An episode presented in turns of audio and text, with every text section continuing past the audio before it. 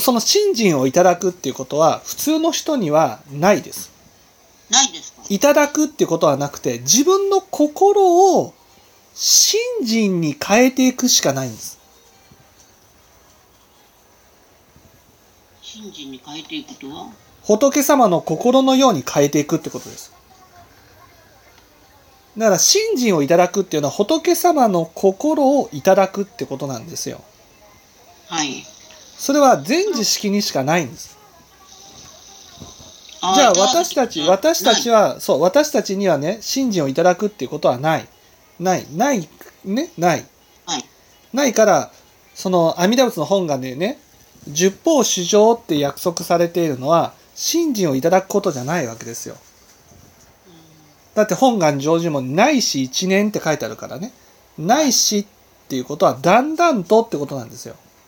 あ、ないしがね。はい。ね、一年っていうのはその一つの方向を向くっていうことで、ね、その阿弥陀仏のほ信心をいただいたらいきなり一つになるわけですからだんだんとってことはないだから仏教を学んで仏様の知恵をね自分も得てそして仏様と同じ考えが少しずつ起きてきてで仏様が全ての人を幸せにしてあげたいって思うなら私もそう思っていこうっていうふうに自分の心をだんだんとだんだんとその信心に変えていくんです。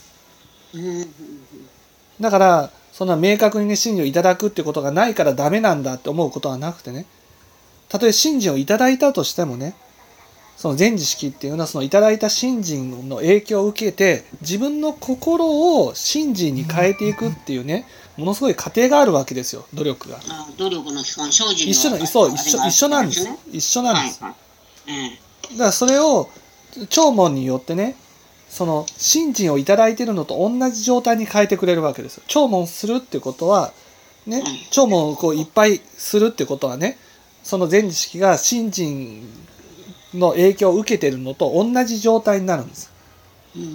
そして自分の心を信心に変えていくわけです。ちょっ。とその